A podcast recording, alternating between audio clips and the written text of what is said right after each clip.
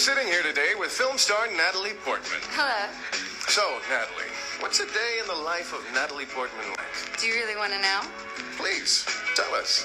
I don't sleep, mother off that yak and that Durban, doing 120, getting hit while I'm swerving. Damn, Natalie, you a crazy chick. You shut the up and suck my. Woo, hyvä Natalie! Mm. Ihan mahtavaa kamaa. Hei hei kaikille! Tervetuloa Jumikemujen äärelle, eli tää on Jutan ja Mikon Popkemut populaarikulttuuripodcast. Minä olen Jutta. Ja minä olen Mikko. Ja nyt on vuosi 2018. Hello! Kyllä, ja tässä alkuun me kuulimme Natalie Portmanin klassikko SNS-sketsin o- osan siitä, jossa Natalie Portmanin tämmönen pimeämpi puoli paljastuu. Kyllä, sanoi Seth Meyersille, että suck my dick. Mutta kuten opimme tämän viikon ää, tai viime viikonlopun Golden Globeissa, niin on Portman aika paljon asennetta vieläkin. Palaamme siihen kohta, mutta tota, Aika hyvä aasinsilta, Mm, arvostan. No niin, eli meillä on uusi vuosi päällä, mutta vanhat kujet, tutut, mutta kerrataan ne uusille tulijoille. Eli meillä on kolmiosainen tämä Jumikemut podcasti. Ensimmäisen osan nimi on Halo. haloo.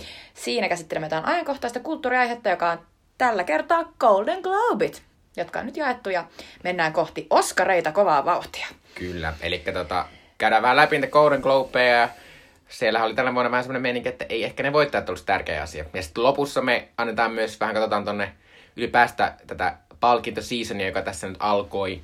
Ja katsotaan, että mitä leffoi on tulossa sitä varten. Mm-hmm, mitä pääsee Suomessakin katsomaan. Mm.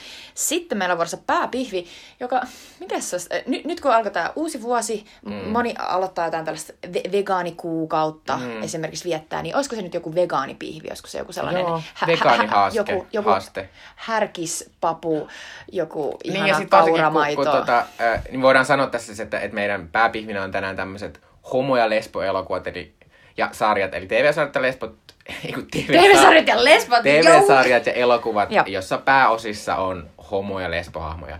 Eli ehkä koska he, ne ovat tämmöistä vähän vaihtoehtoista elämää, mm. niin ehkä sitten tämä vegaanipihvi on ihan hyvä Yes, vaihtoehto. Yes, yes. ihanaa, että oot samaa mieltä. Mutta me palataan niihin, niihin piakkoin ton halon jälkeen. Sitten meillä on vielä kolmas, eli viimeinen osio, eli Sweet Chili Dippe. No niin. Me dippaillaan teidän eh, edessä, eli kerrotaan teille meidän suositukset viime viikolta, kulttuurijutut, jotka on tehneet meidät iloisiksi. Mm. Ja, voin, ja voin tässä ennakkoon sanoa, että Jutta kyllä suosittelee semmoista asiaa, mitä ei kyllä ikinä olla suositeltu, eikä varmasti puhuttukaan sitä asiasta. Eli tämä tarkoittaa sitä, että aikana. mä voitan tänä Kyllä viikolla, sä koska voitat tänä yleensä, viikolla. yleensä viikolla on niin paljon kuulimmat suositukset ja mä aina ihan... Mutta palataan kohta Haloon kanssa. Halo! Halo! Golden Globit on jaettu ja e, pientä faktaa niistä. Eli kyseessä on tällainen e, elokuva- ja televisioalan palkinto, jonka jakaa Hollywood Foreign Press Association, eli e, eri maista kotoisin olevat e, toimittajat. Ne on ilmeisesti keskikäytäen 70. Joo. Et, et ne on, ne on ja heitä on about 90. Kyllä. Ja, ja tämä joukko siis jakaa ehdokkuudet ja päättää, ketkä saavat nämä himoitut kultaiset maapallot. Ja yleensäkin Golden Globit, ne on olleet vähän tällainen niin Oscareiden pikkusiskojuhla. Siellä on vähän rennompi meininki ja siellä on enemmän palkintokategorioita. Eli esimerkiksi oma tällainen alakategoriansa on musikaalit ja komediat. Mm, joita... Tai siis, että Golden Globe erottaa elokuvat mm, niiden genren mukaan. Kyllä, eli draamoihin ja sitten musikaali kautta Mm. komedioihin. Mikä tarkoittaa siis enemmän ehdokkaita. Ja yleensä tätä on pidetty sen takia, niin kuin, sy- sy- syy on ollut se monien mielestä, että nämä Hollywood Foreign Press Associationin tyypit haluavat tavata mahdollisimman paljon Hollywood-kermaa ja minglailla näiden ihanien tähtien kanssa. Ja, Kyllä. Ja Tästä esimerkiksi osoittaa sen, että Angelina Jolie ei tarvii tyyliin kuin pierasta nauhalle, niin se saa Kyllä, se on aina sit Golden siellä sellaisessa. Ja Golden Globet siis, äh, se on sellainen Ha- Hollywood Kerman get together, jossa siis ihmiset istuu siinä lähetyksessä äh, sellaisten pöytien ääressä ja niillä on champagnea, mm. näkee, että niillä on jotain ihania, jotain kampasiin pukkaa. Ja ne aina paloja. järjestää semmoisessa aika ahtaan näköisessä hotellissa. Semmoisessa, Kyllä, kyllä. jossain. Just sellainen, että, että sit siellä on kuitenkin niinku niissä niinku lähimpänä sitä lavaa niinku ole, olevissa pöydissä, niin on aina paitsi sen vuoden ehdokkaita, niin tosiaan se Angelina Jolie. Kyllä. Mutta tänä vuonna siellä oli, Golden Globissa oli hieman erilainen tunnelma kuin edellisinä vuosina, ja se tietysti johtuu Me Toosta. Ja, Kyllä. ja Harvey Weinsteinista pitää ja sanoa kaikesta. siis, että Golden Globe on myös siitä jännä, että si- siellä ne julkiset saa juoda alkoholia. Niin se on mm. yleensä vähän tämmöinen keveämpi ja myös ehkä sillä tavalla, ei nyt villimpi, mutta vähän ehkä... Sille niin- semistikänninen. Niin, ja ei niin he- helposti ennakoitava ehkä. Mm, siellä tapahtuu usein jotain mm. hauskoja pieniä tota, metkuja, niin kuin tänäkin vuonna. Mm. Mutta tosiaan hauskuus oli hieman kaukana heti ensimmäisestä asiasta lähtien, eli tosiaan se Me Too. Ihmiset oli äh, luvanneet ottaa ja kunnioittaa tätä äh, seksuaali, seksuaalista häirintää vastustavaa Me Too-kampanjaa pukeutumalla mustiin. Mm. Erityisesti naistähdet olivat Joo. luvanneet Tämä pukeutua mustiin. käytännössä heidän, he, he, heillähän se näkyy paremmin, koska miehet lähtökohtaisesti pukeutuu mustiin näihin tämmöisiin asioihin. Musta on Niin. paras, kun tuosta on kirjoitettu, kirjoitettu parissakin paikassa silleen, että miehet eivät juurikaan ottaneet osaa tähän silleen, paitsi että niillä kaikilla oli mustat puvut, Niin. mutta, mutta se ei tarkoita, että ne otti siihen osaan, ne vaan meni ihan tavallisessa Niin. vermeissä. Mutta tavallaan mä mietin siinä, kun, et, et, mä kyllä ymmärrän, että se musta niinku, mustan idea oli se, että tämä tämmöinen seksuaalisen häirinnän kulttuuri, että se pitää kuolla nyt ja Niin, siitä et- alkaa sitten kyllä, et- uusi asia. Että ikään kuin äh, hautajaiset Harvey Weinsteinilla ja, ja kaikille muille sellaisille kopeloille. Mutta sitten mä tavallaan mietin, että olisiko se sitten ollut kuitenkin visuaalisesti vahvempi, jos se olisi ollut joku esim. punainen väri, joka vihjaa mä mietin niinku, ihan, ihan samaa. Mä olin kanssa silleen, että se musta on vähän sellainen, että vähän niin kuin, siinä tulee vähän sellainen, että, että on suruaika mm. ja, ja jotenkin häpeä. Mm. Ehkä vähän tulee sellainen, että voi teitä, pukeutukaa mustiin lesket. Niin. Ja sitten tavallaan siinä mä myös ajattelen, että, että mä en usko, että jos se olisi ollut punainen, niin siinä olisi ollut sitten myös se, että sitten myös niiden miesten pitänyt tehdä se valinta. Se on totta. Ja silleen sitten sieltä olisi näkynyt myös se, että sitten on nämä punaisiin pukeutuneet naiset, on mieletön määrä, ja sitten on nämä mustaan pukeutuvat miehet. Niinpä. Ja sitten joku yksi punaisen pukeutunut mm. Asis Ansari. Niin, kyllä. Mutta mä uskon, että joku PR-toimisto on ollut silleen, me täytyy tehdä silleen, niin kuin, että helpoin tapa, millä ihmiset voi osallistua mm. tähän. Mutta Mutta mun pitää myös sanoa tästä asiasta, että monissa paikoissa, tai siis, no en ehkä ole kirjoittu niin paljon tästä, mutta osittain on ollut myös reaktiona tähän se, että et muoti on vähän tämmöistä pinnallista ja ylipäänsä tämä red carpet-kulttuuri on vähän tällaista niin kuin naisia, naisia, no jos ei nyt alistavaa, mutta jotenkin... Koska he- esineellistävää. Esimerkiksi muistuu aina mieleen se Kate Blanchettin mahtava, hei hei, te miehillekin noin, kun niin. Niin. joku kameramies niin mm. teki sellaisen kunnon niin kuin, onko se nyt panorointi vai tilttaus mm. sellaiset, että se otti alhaalta ylös niin kuin sellaisen. Joo, ja sitten tietysti myös se, että sitten naisille kysytään niistä mekoista. Niinpä. Ja sitten you ja miehiltä wearing? kysyttiin, että, että miltä tämä rooli tuntuu ja tälleen, mm. tämmöisiä asioita. Mutta sitten toisaalta siinä on sitten se puoli, että, että mun mielestä muoti ei itsessään, tai se, että sä panostat, millä sä näytät, koska mä luin semmoista blogista on silleen, että, että tavallaan mitä ajatellaan, että nämä on vähän sen tyyppisiä asioita, niin kuin, että on pikkujoulut, tai että on tämmöisiä niin kuin ammattialan get togethereita, mm. jossa on, jotka on tämmöisiä kuitenkin juhlia, niin sitten on silleen, että tietysti kaikki haluaa näyttää parhaimmiltaan siellä, Niin, pitää kuin vähän naisetkin, ja, ja se on silleen, että ei naiset pukeudu vaan sitä julkisuutta varten ja varsinkaan miehiä varten, vaan myös silleen, niin kuin, että, että se on myös, myös osa semmoista kulttuuria. Se on itseilmaisun muoto. On, Mä ja uskon, sit- että tosi moni niin kuin, niin kuin myös, niin kuin, ja sit myös otetaan huomioon, että näytteleminen, se on keholla ja kasvoilla mm. esiintymistä. Eli, eli tietyllä tavalla niin kuin, se on se niiden instrumentti, mm. jota ne silleen nyt kunnioittaa. Ja tänäkin vuonna siis muun muassa sitten monet muotisuunnittelijat sitten lahjoitti tähän, tähän Times Up-kampanjaan, joka myös oli esillä täällä, mikä se on tämmöinen, missä kerätään rahaa niin kuin, tämmöistä, jos naiset haluaa tai muutkin seksuaalista ahdistelua kärsivät, niin haluaa haastaa oikeuteen, mutta ei ole varoja ja pelkää. Niinpä, joo. niin sitten tämmöistä tukevaa, tukevaa toimintaa niin rahoittamaan kehittyminen Times Up-liike.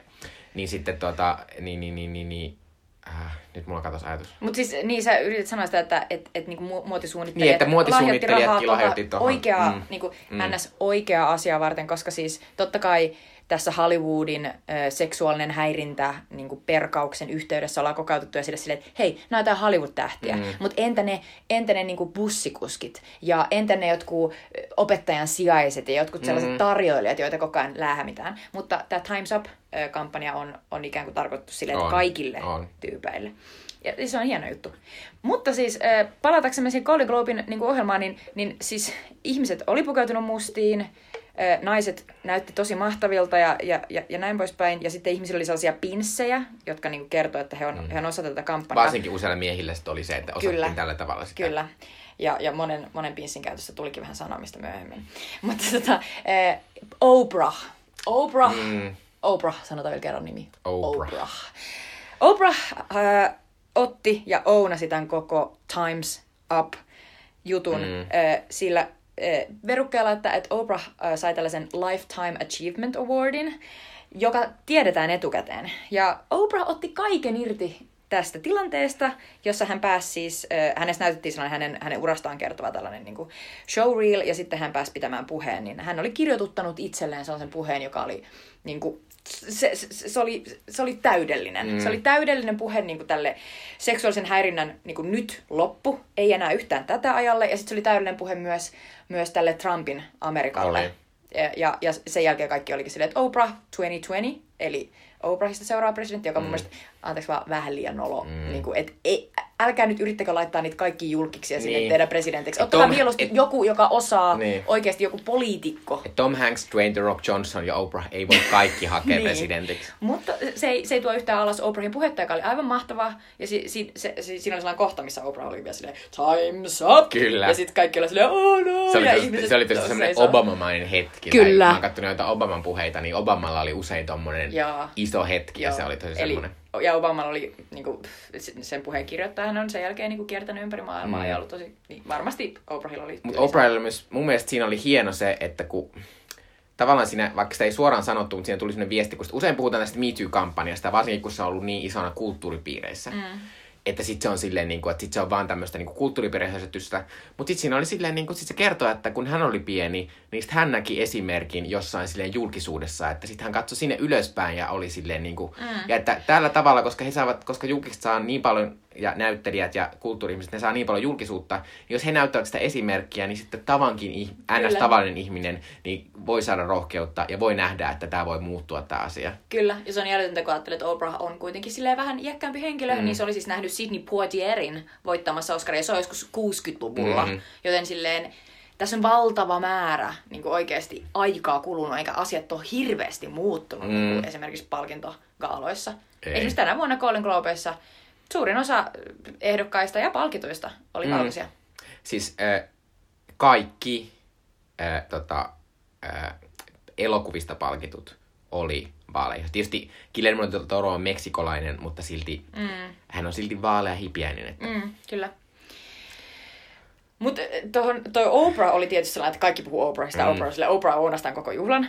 Mutta sitten siellä oli myös muun Natalie Portman. Joo, jota kuultiin tässä alussa. joka, siis, jo, joka siis ehdottomasti, jos ajatellaan, että Oprahilla oli valmiiksi suunniteltu silleen täydellisesti hiottu niin kuin hypermahtava kellokoneisto Mm. puhe, niin Natalie Portmanilla vaikutti olevan vähän sellainen spur of the moment, joka oli sellainen damn girl! Niin. Että nyt mäkin sanon jotain. Eli siis Natalie Portman tuli, tuli lavalle äh, äh, hetkinen Ron, Ron Howardin, Howardin kanssa, äh, tätä julistamaan ääneen parhaan elokuvaohjauksen ehdokkaat. Ja kun tuli aika sanoa se, että tässä ovat nämä parhaat ehdokkaat, niin Natalie Portman sanoi, tässä nämä kaikki vain miesehdokkaat, vain All miespuoliset. male nominees. All male nominees. Ja sen jälkeen niin kuin vielä toikin on silleen, että se on paras, mutta sen jälkeen kun, niin kuin, kuvataan niitä kaikkia all male nominees, eli Guillermo del Toro, Ridley Scott, Christopher Nolan, Steven Spielberg ja Martin McDonagh. Joo. Ja kaikilla on sellainen...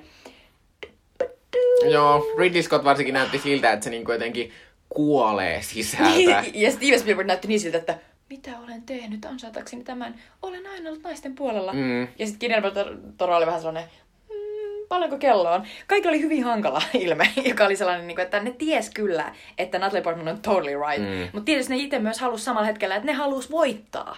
Se on ihan... Mm.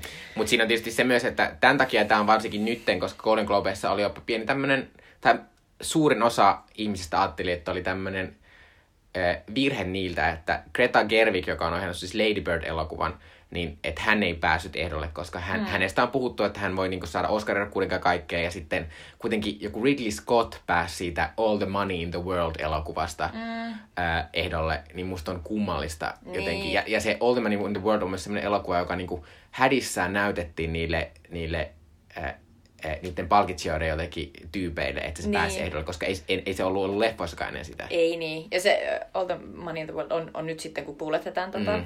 podcastia, niin se on, se on Suomessa katsottavissa. Mutta se on siis se leffa, jossa Kevin Spacey oli aiemmin, mutta sitten se poistettiin kokonaan. Kyllä. ja sitten laitettiin Christopher Plummer tilalle, koska Kevin Spacey olikin kauhean ahdistelija. Kyllä. Mut niin, ähm, tän, tänä vuonna Golden Globes olisi voinut kuvitella, että sen juontaisi esimerkiksi naiset ja naiskoomikot. Monena vuonna esimerkiksi äh, Saturday Night Liveista äh, uran, u, u, ura, uralle lähteneet Tina Fey ja Amy Poehler on yhdessä juontanut sitä. Mutta ei, tänä vuonna Seth Meyers, SNL-veteraani myös juonsa. Ja miten se setillä meni?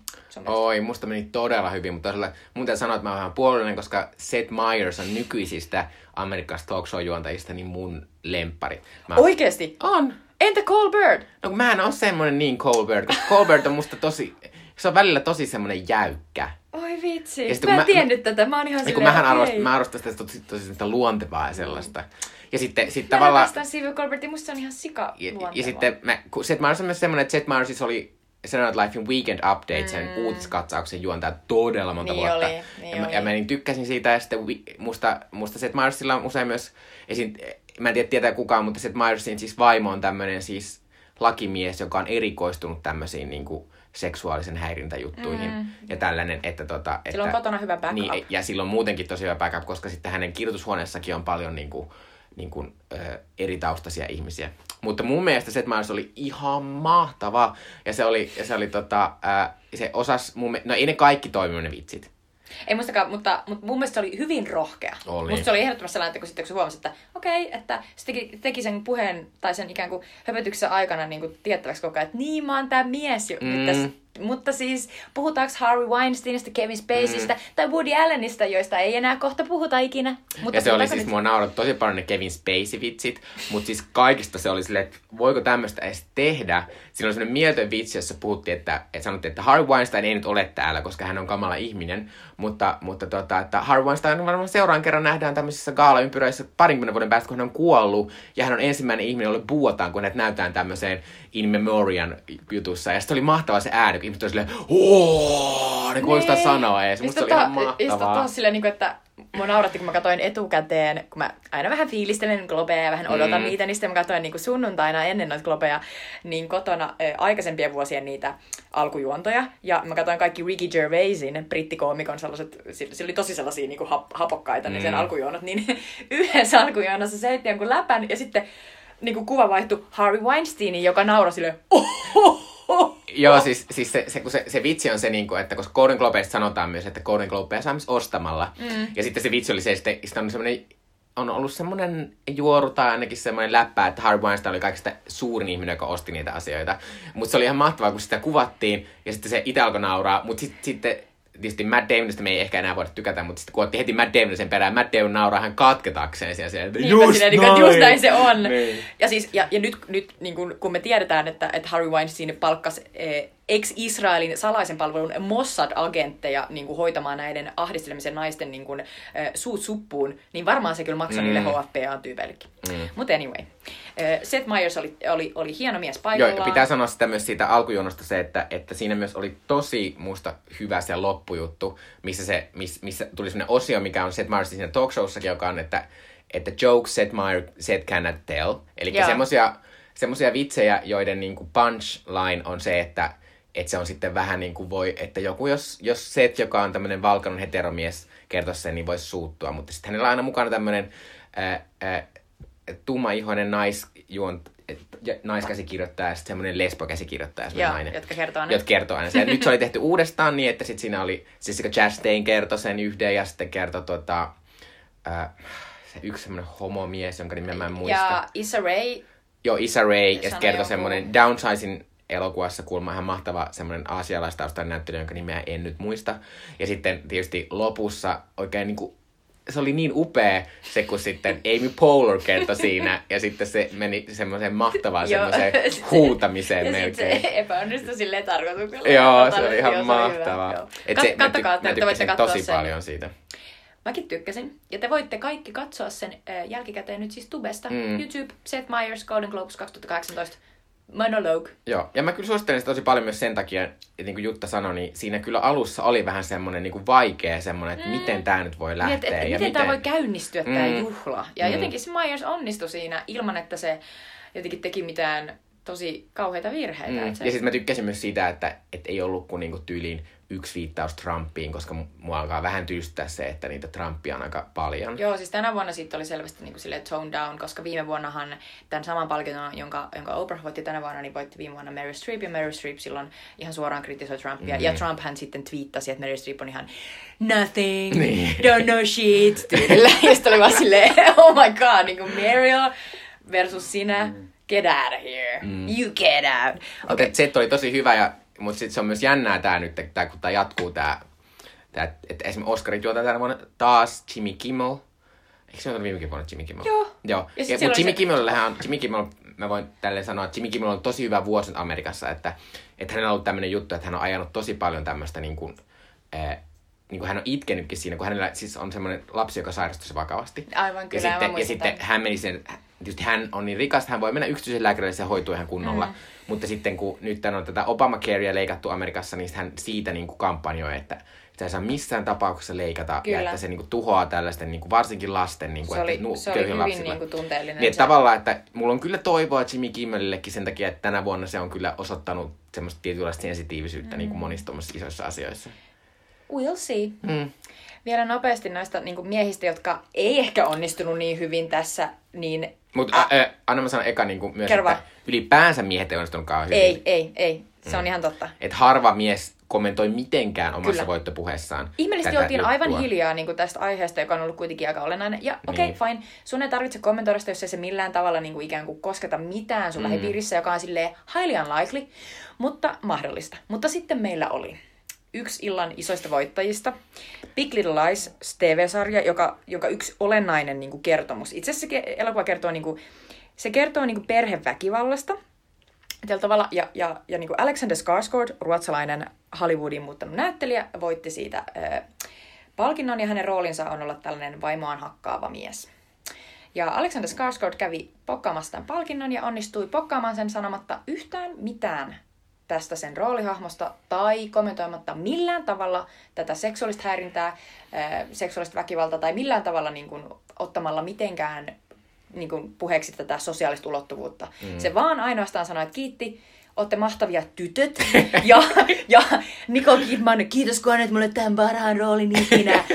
I love you, moikka. Ja sitten se vielä kiitti jotain ihanaa pientä ruot, ruotsalaista poikaa tai tyttöä, jonka nimi oli joku sellainen Göring Jörgard, joka katsoi Ruotsissa tätä juttua, joka oli ainoa söpö juttu siinä. Mutta siis monet, monet on niinku kirjoittanut tästä nyt niinku Jenkeissä, että Alexander Skarsgård fail. No onhan tuo täys fail, koska se sen rooli olisi ollut täydellinen tilaisuus Kyllä. tulla sille miehenä ulos ja sanoa niin kuin tukevia ja kannustavia Kyllä. asioita. Siis jos te ette ole katsonut Big Little Liesia, niin sori, tämä pieni spoileri, mutta siis siinä tosiaan Alexander Skarsgård alussa esitellään tosi ihanana aviomiehenä Nicole Kidmanin esittämällä naiselle, mutta sitten selviää, että hän onkin sellainen hakkaaja. Mutta tuo ei ole mikään kauhean kova spoileri, koska se kyllä ihan ekassa jaksossa tulee mm. ilmi tää heidän mm. suhteensa. Mutta näin. Mm. Tota, pitäisikö sanoa pari sanaa voittajista? No sanotaan, vaikka ne nyt ei Ihan selvästi nopeasti. ollutkaan mitenkään ehkä pääosassa tä- tässä illassa. Niin, kun tietyllä tavalla niin kun me, kaikki tiedetään, että oikeasti meitä kaikki kiinnostaa, että kuka voittaa Oscarin. Mm. Ja sitten Golden Globesit, no joo, no joo, ei niistä kukaan enää jälkikäteen puhu. Niistä on ainoastaan niin kuin, hyötyä näin matkalla Oscareihin. Mm. Eli ne kertoo meille jotain osviittaa siitä, että mihin päin ollaan menossa. Kyllä, ja sitten siinä on se, että Oscar-äänestys on siis tällä para-aikaan käynnissä. Niin tietysti se, että, että jos sä menet tosi hyvin Golden Globeissa, niin tietysti sä sitten sä saat semmoista niinku nostetta silleen, Kyllä. että ihmiset alkaa katsoa, että ehkä toi onkin niinku... Niin sun nimi on Kyllä. kaikki huulilla. Mutta pitää sanoa tästä, että mä en tiedä johtuuko Me Toosta vai mistä, mutta tämähän oli myös ihan mahtavaa siis naisten kannalta, ainakin sitten näille semmoisten eh, sarjojen ja leffojen kannalta, joiden niin pääosissa on naiset, koska, Kyllä. koska illan suurin leffavoittaja oli Three Billboards Outside Ebbing, Missouri, joka pääosassa on nainen, Lady Bird, joka on tämä Greta Gerwigin ohjaama eh, draamakomedia, jonka pääosassa on nainen. Sitten eh, näistä TV-voittajista Big Little Lies on eh, nainen, eh, Handmaid's Tale nainen. Kyllä. Sitten komediasarjan se voitti, mä en muista mikä se on. Marvelous Mrs. Maisel, Kyllä. Rachel Brosnahan voitti, voitti myös niinku parhaan nais... Kyllä. Et, et, niinku, et, et hirveästi oli hienoja naisia ja siis mua eniten ehkä lämmitti, vaikka mä oon ihan hirveä Greta Gerwig-fani ja mä oon istunut sen kanssa samassa huoneessa. niin, tota, niin Franz McDormandin voitto tästä Three Billboards Outside Ebbing, Missouri. Hän esittää tällaista naista, meillä on vielä kumpikaan nähty tätä elokuvaa, mm. tämä on tulossa myöhemmin Suomeen, mutta hän esittää tällaista naista, äitiä, joka yrittää hakea oikeutta tyttärelle, joka on raiskattu mm. ja jolla on tapahtunut kauheita asioita. Niin... Ja mä sanon tämmöisen nopeasti tämmöisen hassun huomioon sitä, että, että, että Franz McDormandin tota, äh, mekku ei ollut musta, vaan se oli tumma siinen. Ja sitten mua nauratti jossain, jossain lukea, että se on oikeasti semmoinen ihminen, että, sille, että mä oon hankkinut jo sinne tämän mekon. Kyllä. Et te, vaikka te päätte tämän musta, niin mä hankin tämän tumman mekon, että mä laitan sen päälle. Mä en Kyllä. hankki uutta mekkoa. Siis Francis McDormand, mä silleen, että fanitan, ihana nainen, äh, myös sen takia erittäin tärkeä näyttelijä elämässäni, että, että aikanaan Francis McDormand voitti vuonna 1997 Fargo elokuvasta, eli Coenin veljesten ohjelmasta elokuvasta parhaan näyttelijän Oscarin, ja, ja hänen roolinsa on yhä edelleen ainoita tällaisia niin kuin mainstream-elokuvien naisrooleja, missä nainen on raskaana, mutta hänen hahmonsa koko tarina ei kierry sen raskauden ympärille. Eli McDormand esittää poliisia, joka on raskaana, mm. joka tekee niitä poliisitöitä. That's it. Ja se on niin kuin edelleen sellainen, että miten se on niin vaikeaa esittää, koska niin moninainen elämänsä aikana niin kuin tulee raskaaksi jossain vaiheessa ja jatkaa vaan elämäänsä, mm. niin si- kukaan ei käsittele tätä. Mm. Niin se on, se on te- ja, ja sen lisäksi Francis McDormand on ollut Olive Kitteridge äh, lyhyt sarjassa, minisarjassa, joka on ihan huikea. Se on Se kannattaa upea. katsoa, se löytyy HBOlta, kattokaa. Mm. Mutta Francis McDormand oli ihan mahtava puhe, kun se kävi hakemaan tuon palkinnon, se oli heti silleen, ensinnäkin, te tiedätte, että mä tykkään pitää mun poliittiset mielipiteet itselläni, mutta nyt mun on pakko sanoa. Ja sitten sen sanota oli silleen, these women here, they're not here for the food. We are here for the work. Thank you. Ja sitten silleen, oh my god, ja sitten se oli silleen, tequila shots to everyone. Niin silleen, every woman who was with me on this, on this category, tequila shots on me. Sitten oli silleen, oi, Jaa. niin kuin, vaikka mä olisin ollut ehdolla, mä saisin ottaa tequila shotin sun kanssa. Ihan sama voitiks mä. Mutta tämä oli myös täydellinen, tämä on tämmöinen vähän kevyempi, mutta tässä huomasi sen, kun me puhuttiin tuossa alussa, miten, miten tota Golden Globe nämä valitsijat rakastaa leffatähtiä, koska tota, ää, mitä tässä sitten palkittiin, niin oli kuitenkin Nicole Kidman, iso leffatähti, mm. joka on saanut tekemään televisiota. Laura Dern, Laura Dern, iso Leffatähti, joka on ruvennut tekemään televisiota. Myös koko tämä Big Little Lies-asia. En mä sano, että se on sen, että se ta- sen takia voitti, mutta kyllä Hei, se varmasti auttoi se, että Reese Witherspoon ja. Nicole Kidman tuottajia. Mm, kyllä. Ja sitten Ewan McGregor Hei, voitti jotenkin... hyvä että otit tämän esille, koska siis tää on mun mielestä, tää oli sellainen, niin kuin, että kun puhutaan Oscarissa aina silleen, että sen olisi pitänyt voittaa, niin siis Ewan McGregor oli, oli ehdolla Fargo TV-sarjasta, ja anteeksi, mä en ole nyt vielä katsonut sitä, että voitte olla sitten ihan eri mieltä. Mutta samassa kategoriassa häntä vastaan oli ehdolla Kyle McLachlan uudesta Twin Peaksista. Mm. Ja Kyle McLachlan esittää siinä uudessa Twin Peaksissa, spoiler alert, kolmea eri roolia. No mutta kyllä Ewan McGregor estää kahta eri roolia, No. mutta kyllä mä ymmärrän joka Hei, ymmärrän. kolme versus Mm, kaksi. mm. Mutta siis pointtina, että Kyle MacLachlan siis niin kuin elämänsä rooliin palasi, Mm. oli mahtava. Niin kuin mun mielestä koko eh, niin kuin vuoden parhaita sarjoja. Ja, ja sitten yhtäkkiä Ewan McGregor, eh, okei, voi hän olla mahtava siinä Fargossa, mutta silti mä en jotenkin voi uskoa, että miten, miten se onnistui päihittämään sen. Sen takia, että se on Hollywood-tähti. Mm. Ja Obi-Wan. Kenobi. Kyllä. Mutta tota, mä nyt tässä, koska Golden Globet niin avastan tämmöisen äh, pal- elokuvapalkintoseason, joka tässä käynnistyy ja sitten se huipentuu tonne Oscareihin, niin sitten mä vähän list- keräsin tämmöistä pien- pientä listaa siitä, että milloin näitä tulee näitä leffoja, joita nyt vei- veikataan voittajiksi. Mm-hmm. Eli jo ö, tällä viikolla kuulette tämän, niin tulee Darkest Hour, eli tämä, mistä Gary Oldman voitti myös Golden Globin, joka siis ker- kertoo Churchillistä ja kertoo tavallaan Dunkirk-elokuvan tämän niin kuin toisen puolen. Koska. Dunkirk-elokuvassa ei kuultu ollenkaan niitä semmoisia pönöttäviä miehiä jossain kabineteissa puhumasta Kyllä. sodasta. Joo. Niin tää on tavallaan sille Ihan tällainen, mitä olikaan ikävä. Kyllä, Äh, ne kyllä. Äh, niin nyt me saadaan. Joo. Ää, niin se tulee jo niin kuin, ku- sillä viikolla, eli 19. ensimmäistä. Sitten tulee Call Me By Your Name, joka on tämä tämmöinen ihana homoelokuva, josta puhumme tuossa piakkoin. Niin se tulee 26. ensimmäistä. Ja samalla, sama, samana päivänä tulee myös Molly's Game, joka siis on tämä tämmöinen Aaron Sorkinin ensimmäinen ohjauselokuva, jonka pääosassa on Jessica Chastain. Mm. Mm. Ihan hyvä, hyvät kuulostaa. Kyllä. Sitten toinen toista on tämmöinen Megaloman Oscar menestyjäpäivä, toivottavasti, tai ehkä ei, mutta tämmöisiä, mistä esim. The Florida Project tulee, joka mm-hmm. siis on tämmöinen, mille on veikattu menestystä, mutta se on aika haastava elokuva, niin voi olla, että se ei, mutta se on semmoinen, että josta puhutaan, että voi tulla. Willem Dafoe Joo, saada ja sitten. tulee tämä, joka on paperilla suurin Oscar-elokuva, eli The Post, joka on siis Steven Spielbergin ohjaama tämmöinen sananvapausasia, jonka päässä on Meryl Streep ja Tom Hanks. Kyllä, ja se tehtiin seitsemässä kuukaudessa. Kyllä. Ihan järjettömän nopeata tahtia. By the way, pitää sanoa, siinä oli, siinä oli niin söpö kohtaus, kun siinä, siinä tehtiin tuossa, Seth Meyers teki semmoisen vitsin, että, että se kertoi tästä Post-elokuvasta, että siihen tuli se nainen, joka kantoi niitä Golden Globeja kädessään. Niin se oli ihana, kun Steven Spielberg ja Meryl Streep kun kikatti silleen, ne oli ihan sille silleen, vitsille. voi ei, voi Niin. ei. Mutta, äh, äh, ja sitten tulee vielä Disaster Artist, joka siis on tämä James Francoon The Room-elokuva. Joo, siis mut, mut, mut, pakko sanoa tästä vielä silleen, että anteeksi, ei mennä tähän takaisin, mutta mä oon erittäin vihainen James Francolle. En sen takia, että nyt puhutaan siitä, että okei, James Franco on läpinyt jotain, okei, Mm. selvä. Mutta James Franco esittää tässä Disaster Artistissa eh, niin oikein elävän henkilössä Tommy Wiseauta, joka tekee siis maailman huonoimman parhaan, eli parhaan huonoimman mm. leffan The Roomin. Ja Tommy Wiseau oli paikalla tuon Golden Globessa, ja kun James, James Francon nimi sanottiin, niin se sprinttasi lavalle James Francon kanssa. James Franco oli silleen, tuu vaan tänne näin. Ja kun Tommy Wiseau tulee siihen niin kuin mikin luo ja on silleen, mä olen just kuulemassa Tommy Wiseau'n hello, sitä se mahtavaa mm. niin kuin, omaa parleita. Niin James Franco vetää sen sille niin kuin käden sen eteen ja sanoo, "Äp, äp, äp, äp." Ihan niin Eikä- kuin se olisi joku maskotti. niin ja varsinkin se ei saanut sanoa yhtään mitään. Mä oon sitä mieltä, että sä et olisi ikin voittanut tätä palkintoa ilman Tommy Wiseauta, ilman tätä leffaa. Tommy Wiseau ei enää ikinä pääse noin lähelle Golden Globeja. Anna sen sanois hello.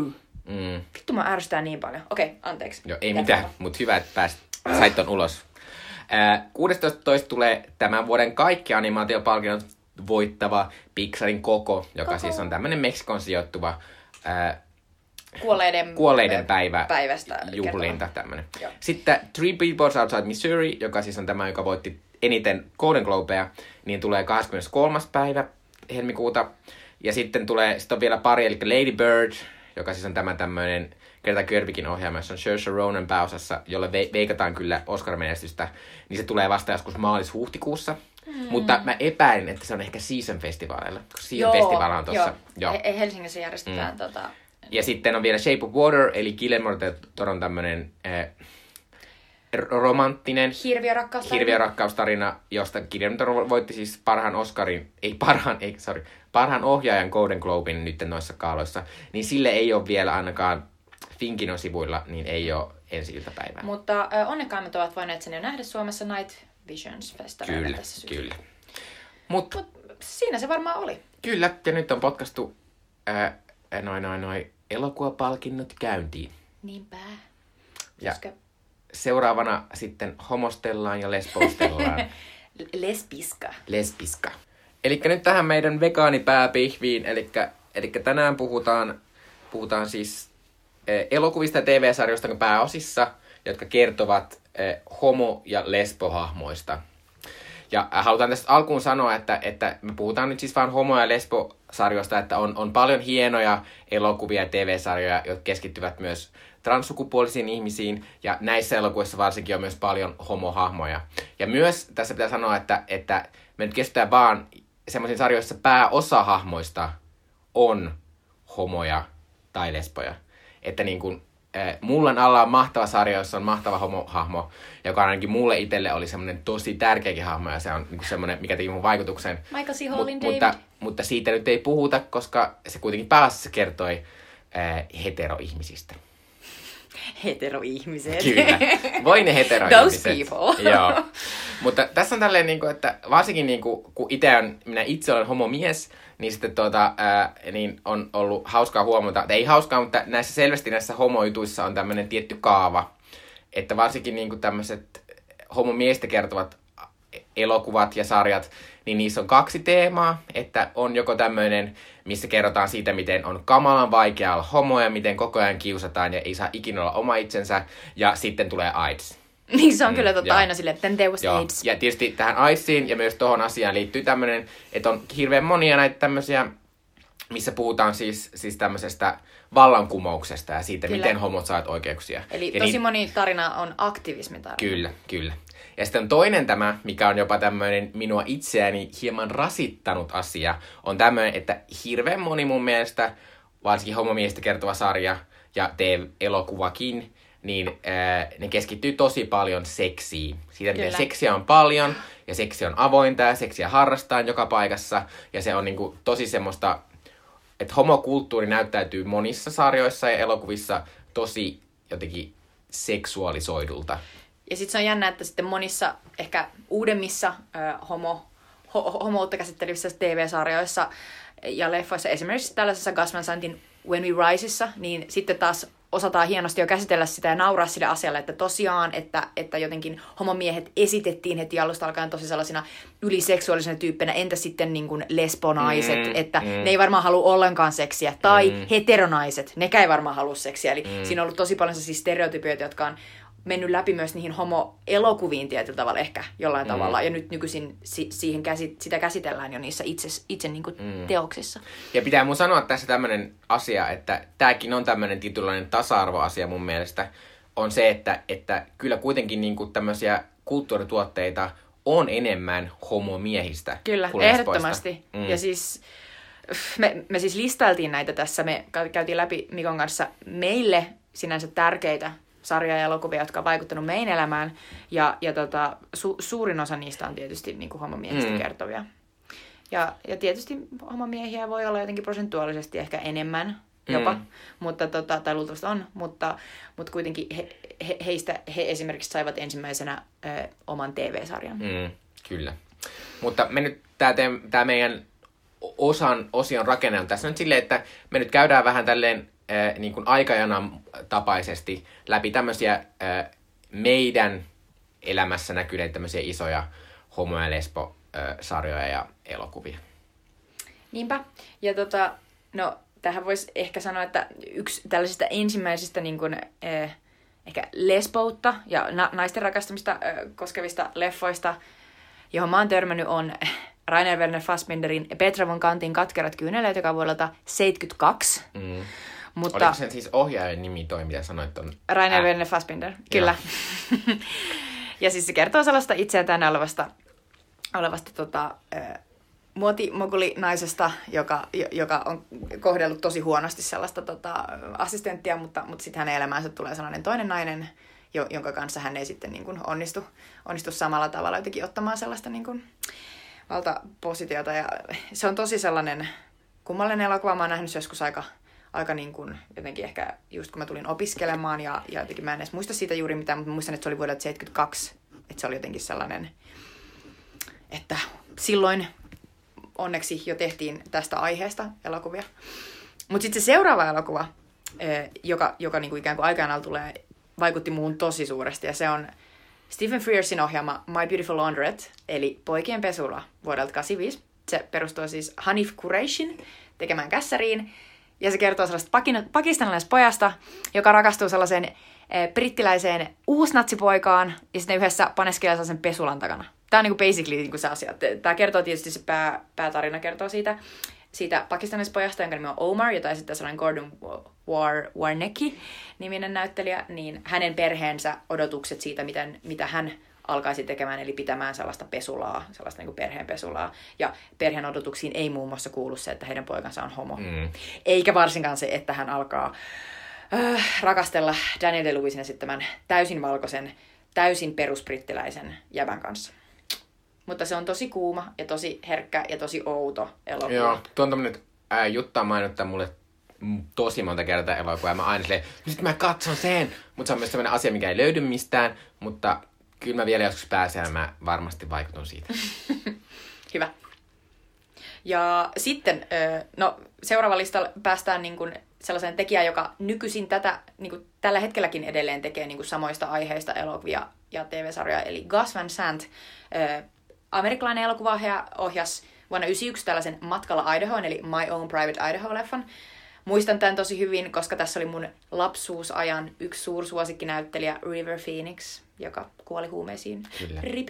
Niin River Phoenix ja Keanu Reeves esittää sellaisia super hyvännäköisiä gorge, sellaisia eh, vähän niin kuin driftereita, sellaisia, jot- jotka päätyy niin kuin sellaisiksi eh, niin kuin gay-prostituoiduiksi. Ja sitten ne vaan ajelee prätkällä ympäriinsä ja käy kaiken maailman niin kuin ihmetaloissa niin kuin häsläilemässä ja, ja nukkumassa ja ja, ja, ja River Phoenix vaikuttaa koko ajan siltä, että, että he's on drugs. Mm.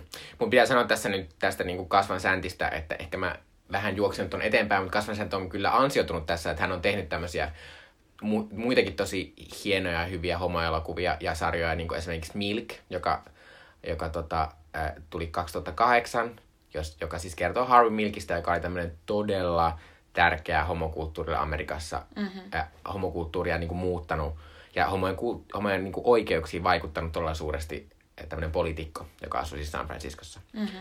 Ja sitten myös nytten tällä hetkellä HBOsta voi löytää, onko se When We Rise? Joo, When We Rise, mä, Joo. se, se tuli tossakin esille, jossa, Joo. jossa siis Gus Van Sant tota, ja, ja Milk-käsikirjoittaja äh, Dustin Lance Black kertoo homojen oikeuksien niin kuin, ikään kuin taistelusta pikkasen ennen Mm. sitä Milkin uraa Mm. ja ikään kuin siitä, että miten kansalaisoikeusaktivismi, naisten oikeudet, homojen oikeudet, niin kuin ne kaikki ikään kuin yhdis, jo- jotenkin ne, ne löysi toisensa, eli, eli sellaiset hy, hylätyt tyypit pikkuhiljaa löysi toisensa ja sillä tavalla he pystyivät ikään kuin korottamaan omaa asemansa ja hakemaan oikeuksia Mm. heterovalkoisessa kulttuurissa. Ja mä sanon tästä When We Riseista tota, äh, sen verran, että mä katoin sen, katoin sen nyt, se on siis semmoinen neljä osana, että se katsoo aika nopeasti. Paitsi ne jokainen, jokainen osa on tunti 20 minuuttia, Niin. että ne on vähän sellaisia niin kuin, vähän niin kuin mini-elokuvia, mutta mäkin olen katsonut jo puolet ja, mm. ja siis suosittelen suuresti On jäänyt koku.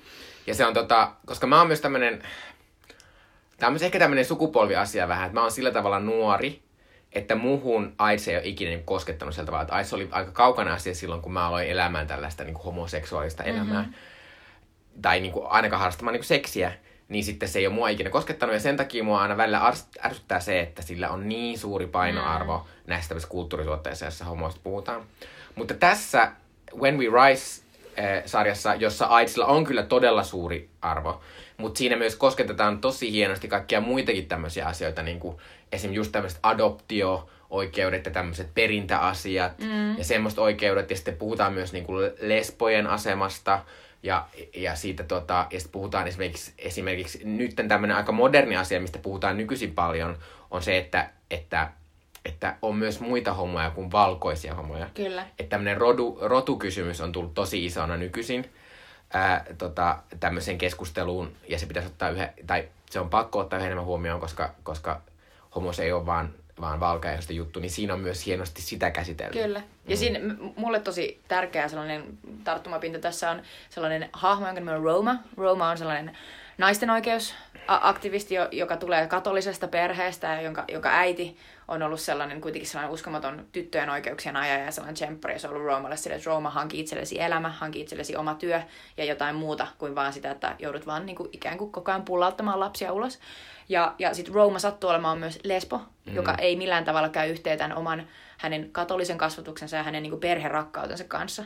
Ja sitten Roma huomaa niin kuin heti tässä tämän sarjan alussa, alussa, että ne naisten oikeuksien ajajat on todella, todella niin kuin homovihamielisiä, mm. lesbovihamielisiä. Ja, ja hän ei vielä tule kaapista itse ulos, mutta hän tajuaa, että ei helvetti, että eihän tämä voi näin jatkua, että et, et hän ei missään tapauksessa voi ajaa niin kuin, vain joidenkin niin kuin, tiettyjen naisten oikeuksia, vaan hänen täytyy ajaa nimenomaan niiden naisten oikeuksia ennemminkin, jotka tarvii sitä apua. Mm. Eli rais, raiskauksen uhrien, kaikkien, kaikkien jotka on niin kuin, huonommassa asemassa. Ja hän tajuaa, että, että hän ei voi jatkaa niiden valkoisten heteronaisten kanssa. Mm. Ja pitää vielä sanoa, että tämä, joka esitetään nuorta Romaa, on ihan mahtava tämmöinen uusi tuttavuus mulle. Hän on todella vähän, hän on vähän tämmöisen, Ota, saanko mä sanoa? saat, Playmobil-ukon joo, näköinen. hän on Playmobil-ukon näköinen. Siis tää on ihan kauhean, että tää ei tarkoita sanoa, että et, et, et, en siis, mä, tää ei ole mikään niinku Et ei dissata, mutta Me ei siis- siis... dissata, vaan hän on vaan tosi kummallisen Hän- näköinen. hänellä on kummallinen Siis, tyyli. mutta jollain tavalla niinku tosi sulonen On, on. kasvo. Ja pitää sanoa tästä vielä sen verran, että tämä on siis tämmöinen sarja, joka sitten puolessa välissä vaihtuu niin, että siinä vaihtuu ne näyttelijät. Ja sitten tätä ää, Romaa esittää sen jälkeen Weedsin pääosaesittäjä, eli Jutta Mary Louise Parker. Kyllä, ja siinä on semmoinen mua itseäni tosi hä- aika paljon häirinyt tämmöinen siirtymä, joka ei ehkä toimi niin hyvin kuin ne toivoisi. No, Mutta kyllä, kyllä suosittelen sitä When We Rise-sarjaa. Se on siis nytten HBOssa. Yeah. No mutta äh, tuon matkalla jälkeen meidän listalla tulee sarja, jonka Mikko voisi esitellä. Mm. Eli Älä kerro äidille. Älä kerro äidille oli tämmöinen ensimmäinen täysin homokulttuuriin keskittynyt mm. äh, niin kuin TV-sarja. Ja siis Älä kerro äidille oli alun perin siis brittisarja, ja sitten siitä tehtiin myös tämmöinen amerikkalainen versio. Ja mulla on silleen, mun täytyy nyt myöntää tässä, että mä olin liian nuori Älä kerro äidille sarjaa. Mä en oo katsonut, ei niinku suurinta osaa Älä kerro äidille.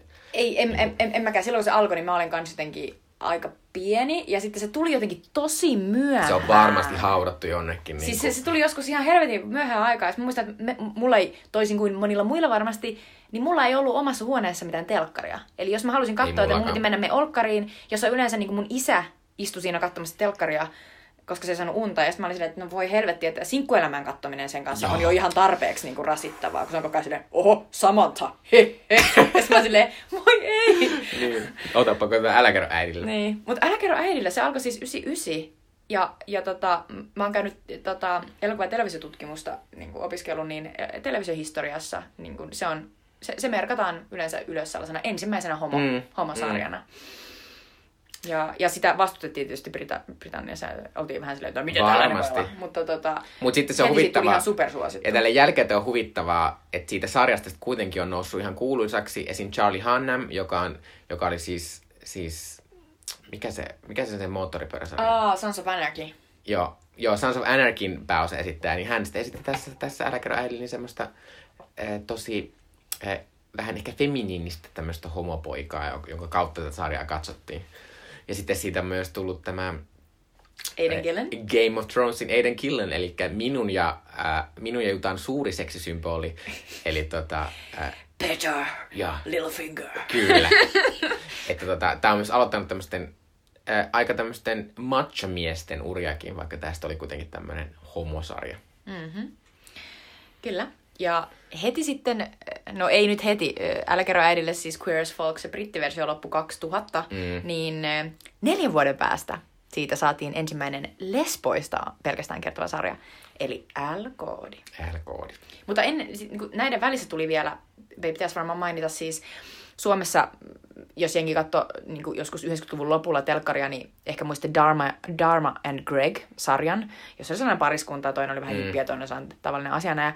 Niin se, kun se sarja loppui, niin sen paikalla alkoi Will and Grace. Will and Grace. Ja se on vuodesta 98 tullut Joo. sarja. Ja mä itse haluan sanoa tästä Will and Graceista Kerro. jotain, koska mm. Will and Grace oli kuitenkin semmoinen, että se oli niin normaali sarja. Just toi Dharma and Greg viittaus on se, että sitä katsottiin samalla tavalla kuin Dharma and Greg. Ja Dharma and Greg kertoi heteropariskunnasta, Kyllä. josta tämä vaimo oli vähän tämmöinen hipahtava. Kyllä, silleen, eli this is a hippi. problem. Ja sitten tuota, sit se mies oli tosi jäykkä kirjanpitäjätyyppi. Ja sitten Will ja Grace kuitenkin kertoo niin kuin homomiestä ja heteronaista, jotka asuu yhdessä. Kyllä. Ja joilla on tämmöinen erittäin flamboyant, mä en tiedä mitä se on suomeksi, Joo, siis räiskähtelevä niinku- tämmöinen Jack. Joo, erittäin ystävä, out oleva Joo, joka on siis erittäin, ja siis tässä on pääosassa kuitenkin, kuitenkin tuota, niinku kaksi homohahmoa, jotka on ihan avoimesti homoja. Ja se ei ole myöskään mikään, missään vaiheessa mikään ongelma niille. Mutta mut oliko siinä ikinä mitään niin kuin, se, seksuaalista? Ei, sehän se ongelma Joo. oli. Että, että tavallaan se homos oli niille enemmän semmoinen niin kuin, äh, tapa, että ne voi olla hassuja. Kyllä. Semmoisia niin kuin, että, että tavallaan semmoinen, että on semmoinen gay best friend asia. Niin Mhm. tää oli just semmoinen, että ne ei ollut sinänsä ehkä ihan täysiä hahmoja, eikä ne olisi ollut täysiä niin kuin suku, äh, niin kuin, niin kuin suhteita tai parisuhteita, ja, eikä varsinkaan seksiä tai minkälaista suutelua. Äh, niin, tota, niin sehän on se ongelmallinen asia. Ja nytten siis, Will and Grayson siis alkoi uudestaan nytten Amerikassa tänä vuonna, tai viime vuonna. Ja mä nyt kat, mä oon kattonut siis Seymourissa oli jossain, on kai vieläkin niin on niitä uusia jaksoja, mä oon kattonut niitä muutaman sieltä. Aivan, mä en oo. Joo, äh, meillä loppu Seymour, mä en katso sitä enää, mutta, tota, mutta mä katsoin. Ja se on kyllä semmoinen sarja, että nyt yhtäkkiä, kun ne, ai, nyt ne yrittää olla ajankohtaisia. Niin, niin sit sit se on nolo. si, joo, se on tosi Mä vaivaannuttavaa. arvasin, koska Mm. heti kun mä olin silleen, että nyt tää tuodaan takaisin, se on vähän niin kuin silleen, että, että sen täytyy niin kuin kuitenkin niin kuin Niin, olla se- jotenkin samalla niin kuin ennen, niin, mikä tekee siitä Niin, vähän mutta sitten mutta sit tavallaan kun se ei voi olla samanlainen ennen, koska Niin. niin. se on vaan loukkaava, koska Niinpä, se, niinpä, sehän on myös tavallaan aika stereotyyppinen, varsinkin Jack. Niin. Mutta tavallaan siinä, siinä uudessa sarjassa se mielenkiintoinen juttu on se, että tavallaan se Jack oli se naurunainen hahmo siinä. Eh, Se on se flamboyant alus- homohahmo. Alussa, kyllä. Niin, että nyt tavallaan se on mennyt siihen, että Jackin se semmoinen niin räiskähtelevyys semmoinen, niin se onkin nyt ollut semmoinen, että se on niin semmoinen ok asia, että se Will enemmän, koska se on niin normaali ja se on semmoinen, että se häpeilee sitä, Niin. sitä Jackia vähän sen, Niin. niin. niin se on semmoinen nolo juttu, juttu Niin, nyt. no, t- tietyllä tavalla toi on ihan hauska. Mutta sitten vitsi se toimii ja se on niin vanha-aikainen, vaikka se tehty silleen, että siellä on nauraidat ja kolme kameraa Joo. ja sohva ja niin kuin, että se on... Naururaita ahdistaa nykyisin tosi Mm, paljon. Kyllä. No, Mutta Will Grace oli tälle todella nuorelle Mikolle, niin oli semmoinen, niin kuin, että ehkä tästä voi normalisoitua. Ja tästä Will Graceista pitää sanoa tämmöinen pikkujuttu, mm. koska ehkä ihan Will Gracein samaan aikaan, mutta Will Gracein tyyppistä tämmöistä homoseksuaalista edisti myös sillä silmällä, Totta, Tämmönen- queer eye for the straight Kyllä, guy. sillä silmällä makeover show, Kyllä. joka oli aivan sanoit makeover? hirvittävää. Se oli Makeover aivan kamalaa. forever. Se oli niinku maailman hirveimpiä homokliseitä korostava. Semmoinen, että homot on innokkaita. Joo, joo. ja sit sellainen Sisustaja huivihomo. homo ja sitten oli joku semmoinen harrastushomo kyllä, joka aina oli viini. Hei, tyyppi. harrastushomo. Joo, mutta se oli, se oli ihan järkyttävää sen takia, että siinä, myös, että siinä just korostettiin tätä, että homot on tämmöisiä hauskoja ja, ja, ja sitten ne juos Aina. joka paikkaan. Ja sitten, Kiire- kiire ja ne, aina. Ja ne tunki ja ne tunti jonka, joka ikisen parturikampaan. Ja ne, aina kun meni jonnekin ja harrasti, ja halastaan mutta this is my great friend Stephen, Tiffany. Ja sitten se, se oli ihan hirvittävä sarja, mutta ja, ja siitä tehtiin Suomi-versiokin ja Totta, kaikkea. oota. Mm. Siitä näkee sitä Tommia vielä paikoissa. Joo, ja sitten, sitten, sitten Huvilaa Huusisarjassa on se yksi Ai niin onkin. Ihana silleen, missä ovat nyt Suomen sillä silmällä mm. ykköskauden tyypit. Mutta tää on tämmönen samantyyppinen Will and Grace-tyyppinen, joka on erittäin nolo mun mielestä tämmönen osa tässä Joo. tämmöisessä Mut- eh, Mutta on homokulttuuri. hyvä, että aina kun on joku asia, joka on silleen, niin kuin, jolla on historia, niin sit siihen kuuluu jotain sellaista, "Ää, tää on vähän sellainen nolo, nolo my, my niin kuin weird uncle. Mm. Niin toi on niin Mut- kuin mut weird uncle. Se on kyllä vähän, siinä on myös se, että tätä, tätä myös tätä Sille silmäsarjaa yritettiin vähän tulla takaisin nyt taas uudestaan, että se sa- saataisiin joku rebootti. Mhm. Mm-hmm. Mutta ehkä ne on, sitä ei kuulunut pitkään aikaan mitään, niin ehkä ne on tajunnut sille, että tämä on niin järkyttävä niin kuin Niin, konsepti. että et, et tätä ei voi puolustella Tätä ei voi mitenkään. mitenkään, Tätä ei voi joo. niinku valkopestä, Joo. heteropestä, mä en tiedä mitä te haluatte Joo. pestä, mutta joo, kyllä. No, no nyt voin ehkä mainita sen L-koodin. Joo. Siis ö, 2004 alkoi ensimmäinen lesboista ja biseksuaalisista naisista, koska ainakin yksi päähenkilö oli bisse, niin kertova sarja L-koodi, joka on niin naurattava. Tietyllä tavalla se oli heti alussa ja vähän naurattava, koska tajus, että okei, tämä kertoo aivan sairaan rikkaista ihmisistä, jotka jossain Hollywoodissa. Ja, ja basically se oli vähän niin kuin sellainen tietyllä tavalla niin kuin niitä homo... Niin kuin ikään kuin, että se mitä siinä sarjassa ruvettiin heti tekemään oli se, että siinä paneskeltiin tosi paljon. Ja, ja siis sen sarjan päähenkilöt, no Bette ja Tina oli niinku se sellainen ydinperhe lesbo meininki, että ne panee, mutta ne myös niinku hommaa lapsen ja, ja Bette just sellainen niinku hyvin respectable job ja Tinasta tulee sellainen kotiäiti. Sitten siinä on se sellainen niin kuin major niin kuin muoti-ikoniksi nouseva Shane, sellainen niin kuin lesbo, joka panee kaikkea, mikä liikkuu ja joka ei liiku. Ja sitten siinä on äh, se biseksuaalihahmo Alice, joka oli sellainen toimittajahahmo, johon tietysti mä sa- samastun ehkä eniten äh, niin kuin syystä, mutta, mutta niin kuin, et, et Alicella oli, se ensimmäisen kauden juttu oli se, että sillä oli sellainen suhdekartta, johon se aina piirsi, että, että kun lesbot on niin sisäsiittoisia, että ne panee koko ajan toisiaan, että et, et jos on lesboja olemassa, niin ne on pannut toisiaan, että näin se on, mm. että, niinku, että niitä on vain tietty määrä.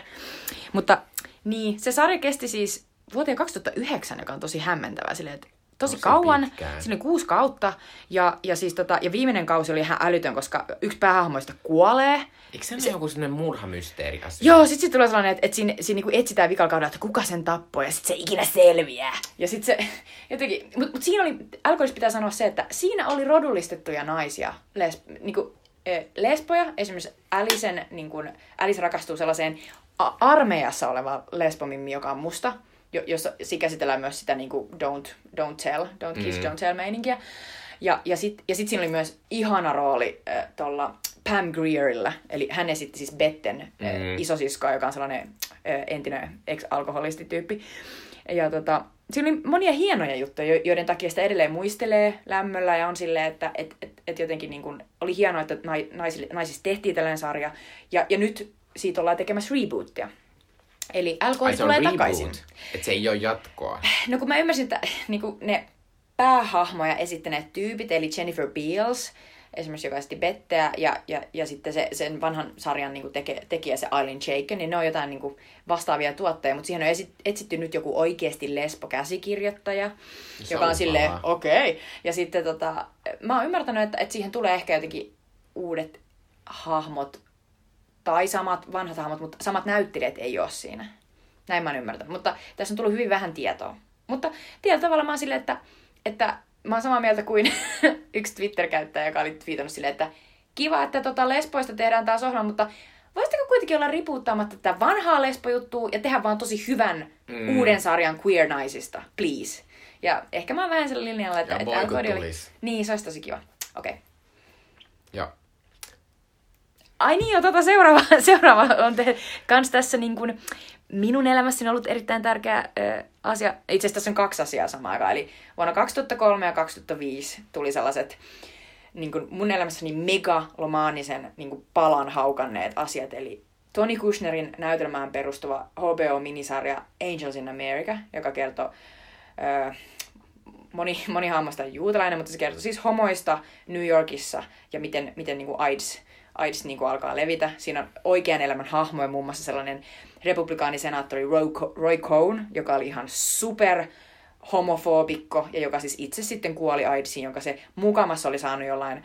Al niin kuin- Pacino esitti. Al Pacino esitti sitä, ja muistan, se oli aina silleen, että I'm not gay, I just have sex with men. Ja sitten oli silleen, okei, okay, eli sä oot homo. Mm. Mutta, mutta se oli tosi mahtava sarja, ja, ja, tota, ja mä, Meryl Streep muun muassa esittää siinä tota, sellaista mahtavaa tota, hahmoa, joka Ethel Rosenbergia, joka on, joka on oikeasti siis oikea hahmo, joka on joskus telotettu, jonka Roy, Roy Cohn on joskus hoitanut niin kuin, telotukseen. Mutta, mutta The oli- Angels America on kyllä semmoinen myös semmoinen niinku koko homokulttuurin tämmöinen Kyllä. megaklassikko. Kyllä, Näytelmänä ja sitten se sarja. Kyllä, ja mä oon käynyt katsoa sen näytelmän myös Helsingissä, ja, ja se oli ihan super ihana siinä tuossa tota, TV-sarjassa Emma Thompson esittää sellaista enkeliä, joka tulee hakemaan niin niitä AIDSiin kuolevia homoja, niin sitten täällä Helsingissä sitten esitti Krista Kosonen, ja wow, Krista Kosonen sellaisena niin kuin, upeana Oh oh God. enkelinä, joka tulee silleen, come to me, gays, niin oli vaan silleen, oh my god, tää on ikinä.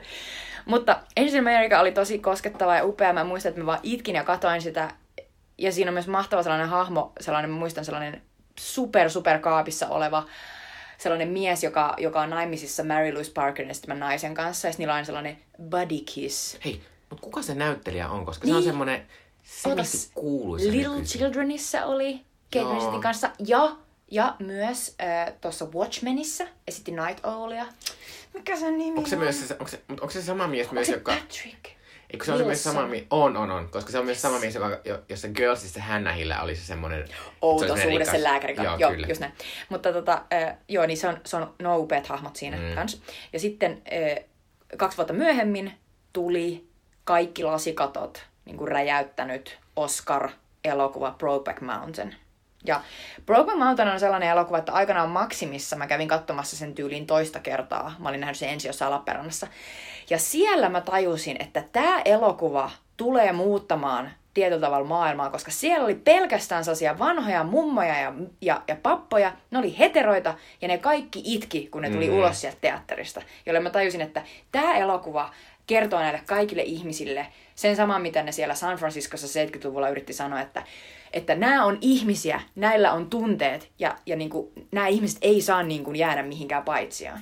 Ja Broken Mountain oli myös mun elämässä semmoinen ensimmäinen järkyttävän iso kulttuuriasia, joka kertoi homoudesta ja homomiehistä ja, ja myös siitä semmoista, koska se on myös semmoinen, se on periaatteessa aika heteromainen elokuva myös siinä, että se kertoo käytännössä siitä häpeästä tai semmoisesta, mm. että miten sitä pitää salailla ja myös semmoista, niin kuin, että miten esitetään heteroa ja se on semmoinen niin kuin salaisuus.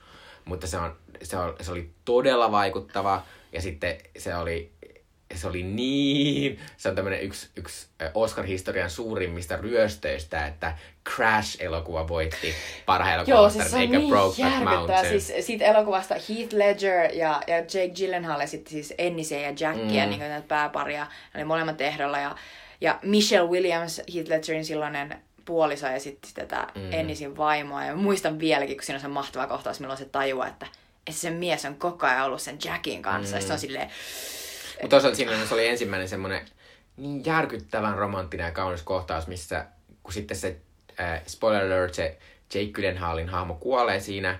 Ja sitten, ei, ei, ei, ei. Vaan ei, se, kyllä se kuolee. Koska se menee, tästä kohtaista nyt puhun on se, että... Ai, anteeksi, joo, sit- joo, joo, sori, sori, sori. Mä, mä oon ihan sekaisin. Joo. Jatka. Joo. Et- Jake Gyllenhaalin hahmo kuolee. Joo, et, ja sitten se Heath Ledgerin hahmo menee käymään sen Jake Gyllenhaalin, en mä muista lapsien vai jonkun vaimon Ei, luona. ei. Vai vanhempien, mutta siellä, siellä kuitenkin, se menee Se semmoiseen menee sen paikkaan. Jake Gyllenhaalin tota, hahmon ö, lapsuuden kotiin. Joo, ja sitten siellä on semmoisia sen vanhoja takkeja, ja sitten se menee niiden luokse silleen, niin kuin, ja se on niin romanttinen Siis- ja kaunis, ja se oli, se oli ensimmäistä kertaa semmoinen, mä olin yleensä joen suussa, ja sitten mä olin silleen, että Tää on niin hienoa. Vaikuttaa nyt. Siis mun on pakko kertoa, sori sä kerroit on vähän silleen, niin kuin, että sit puuttuu se Joo, olennainen joo. juttu. Eli, eli siis aikanaan, kun nämä, nämä hahmot tapaa, niin ne on, ne on yhdessä po- paimentavassa noita niin kuin lampaita siellä Brokeback Mountainilla. Ja sitten siellä ne, tapahtuu sellainen onnettomuus, missä, missä tota, Ennis, tämä Hitler's mies, lainaa sille Jackille paitaansa. Ja sitten kun tämä Ennis vuosia myöhemmin, kun Jack on kuollut, niin menee sinne Jackin lapsuuden kotiin, menee sen sinne sen omaan huoneeseen, näkee ensinnäkin, että se on uskomattoman sellainen, se on ihan kauhea paikka ja ei siellä ole mitään, niin kuin, se on pelkkä sellainen niin kuin puinen huone. Mutta sitten siellä on vaatekaapissa, se löytää sieltä sen Jackin paidan ja siellä sen paidan sisällä on se Ennisin oma paita, niin että se Jack on laittanut sen niin kuin Ennisin sinne sen Jackin paidan sisään niin, että ne on niin kuin päällekkäin siellä. On vähän ja sit- piilossa. niin, ja sitten sit, siis mä muistan, että sit se Ennis on vaan silleen, että se jotenkin sanoo sille, niin että et voi kumpa, jotain, niin kuin, että voi kumpa mä voisin mennä takaisin ja jotenkin päättää toisin, että et voi kumpa mä voisin niin kuin, muuttaa tämän kaiken. Ja sitten mä olin vaan silleen, hana auki. Mut, mut Pokemon oli mun mielestä semmonen, mikä ainakin mun omassa elämässä tuntuu, että se, se nytkähti näitä asioita jotenkin eteenpäin. Nytkähti sitä semmoista, niin Joo, mä muistan, mä että kertoa, voi olla myös vähän erityyppistä homokerrontaa. mä kertoa nolon äh, salaisuuden, jonka Lappeenrantalaiset ehkä jotkut mummot muistaa, että mä kirjoitin silloin Etelä-Saimaaseen sellaista omaa kolumnipäässä. Ja sitten mä varmaan kirjoitin varmaan joku kolme kolumnia jotenkin oudosti silleen homoista ja Brokeback Mountain. Niin sitten mä muistan, että varmasti kaikki siellä oli silleen, mistä toi puhuu? Niin. Siis mistä toi höpöttää? Mä en ymmärrä ollenkaan. Mä olin ihan silleen, tää on hienoita ja upeita. Mm. Okei. Okay. Mutta mikä sitten on, on, on seuraava askel? Onko seuraava jo niin kuin Milk? Niin, tai sitten, no kyllä siinä välissä tuli The Kids Are Alright, joka siis oli Itse tämmönen... asiassa ei tuu, vaan Milk on 2008. Ja Aha, Kiss Are Right on aha, totta, 2010. mutta Milkistä me puhuttiin vähän se. Niin puhuttiin, mm. joo. Mutta siis se oli siis sen Harvey Milkin tota, elämäntarina Harvey Milk. Nousi ensimmäisenä avoimesti homona ö, miehenä tänne San Franciscon sellaiseen niin kun, piiri, piirivaltuuskuntaan niin kun, poliitikoksi. Se oli kunnallispoliitikkona vähän aikaa, kunnes sellainen toinen samassa ö, councilissa istunut poliitikko Dan White ampui sen. Mm. Ampui sen. Ja, ja tästä samasta tilanteesta kertoo myös yksi osa tästä When, When We Rise Kyllä, TV-sarjasta. kyllä.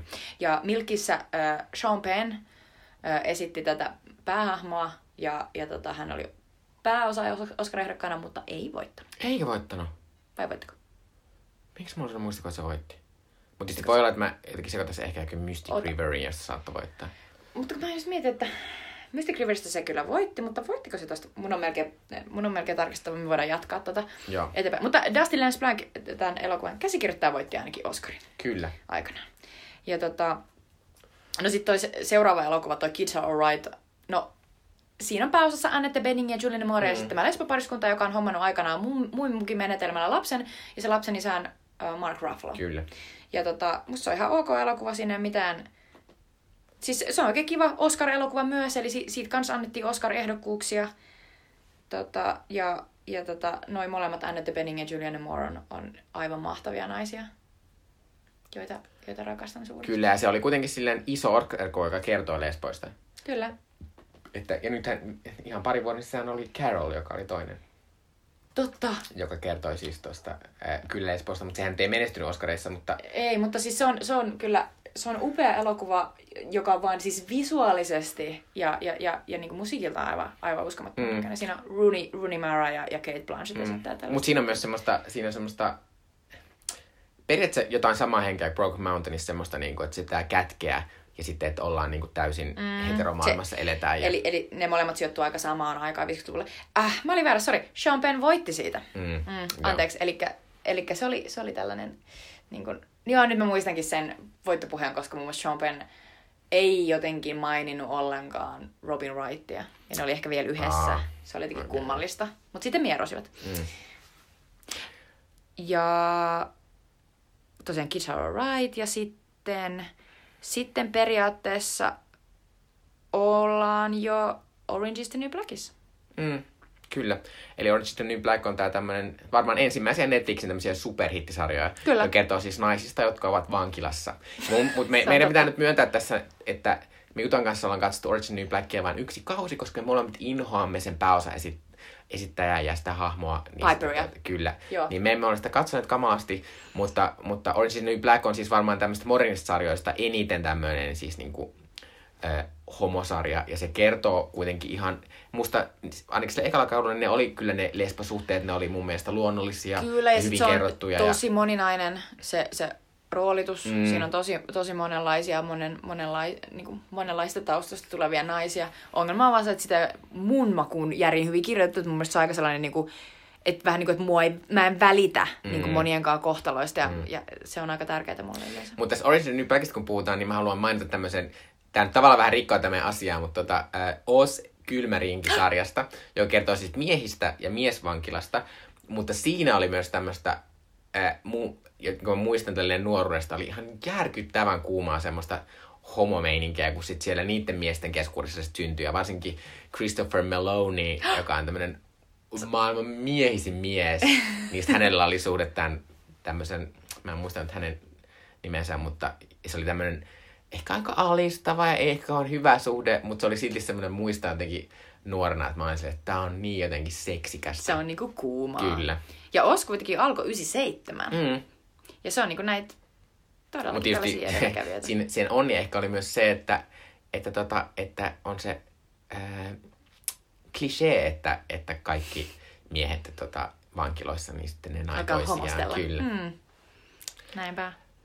Öö, niin, no siis sama, samana vuonna kun Orange is the New Black äh, alkoi, niin, niin tuli, tuli tällainen ranskalainen megahitti, joka alka, aikanaan taisi voittaa Palme d'Orinkin, mm. eli, eli Blue is the warmest color, suomeksi Adelen elämä, y, osat yksi ja kaksi, joka kertoo siis tällaisen nuoren Adele-nimisen tytön niin kuin kasvutarinan, hänen, niin kuin, hänen kypsymisensä niin kuin ikään kuin aikuiseksi mm. lesbonaiseksi, joka siis käy monien mutkien kautta ja, ja, ja tässä elokuvassa on, on, on todella, todella eksplisiittisiä, todella kuumia ja pitkiä seksikohtauksia, joista sitten myöhemmin nämä näyttelijät on kertonut, että et, et, et he koki tulleensa hyväksi käytetyksi sen niin kuin elokuvaohjaajan. Tämän Abdelatif, mikä se nyt onkaan, Chich, en muista hänen koko nimensä, mutta hänen toimesta, ja sitten siihen on tullut vähän tällainen ikävä varjo. Mutta edelleen, Aa. nyt tämä elokuva tuli vähän aikaa sitten niin kuin Suomen telkkarista, ja mä katsoin sen uudestaan, niin, niin se on niin käsittämättömän ihana, siis se päähenkilö, Adele, jonka nimi on joku Adele mm. ja sitten, tota, ja sitten hänen, hänen ensirakkautensa, niin häntä esittää Lea Seydoux. Mm. Ja Lea Seydoux ja Adele on yhdessäkin tosi söpöjä.